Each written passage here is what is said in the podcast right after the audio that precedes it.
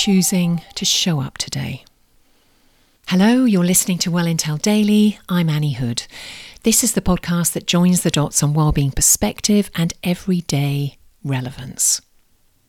You may or may not be familiar with Brene Brown. She's written several books. The most recent is Atlas of the Heart. And she shared this as part of her reason for writing it. She said, I believe that with an adventurous heart and the right maps, we can travel anywhere and never fear losing ourselves.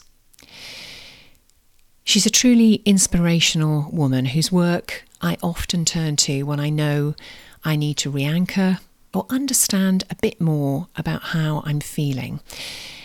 And if you're someone who wants to understand yourself more or feel more emotionally literate, either in the workplace or at home, I'd thoroughly recommend buying her book.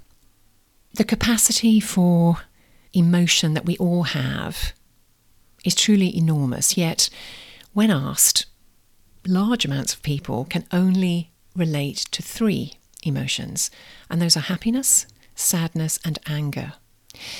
Brené explains and provides examples of around 90 in her book, and I've learned through my own personal work that when I'm responding to or facing something tricky or difficult, I'm coming at it through either a lens of fear or of love.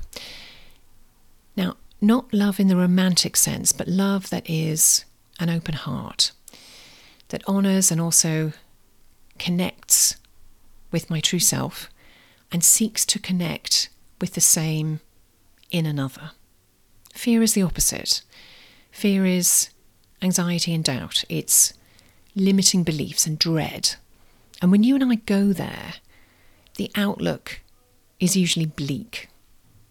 The value here is yours and my own consciousness for how we feel and the emotions that are bubbling up.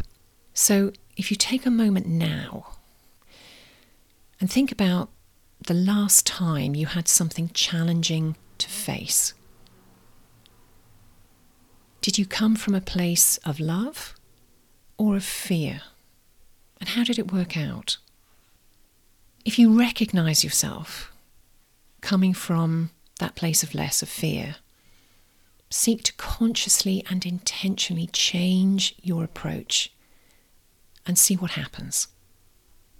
For Softly Sunday last week, I talked about quite a radical journey to spiritual connection. Tomorrow, I'll share a softer, more gentle route that might sound more appealing.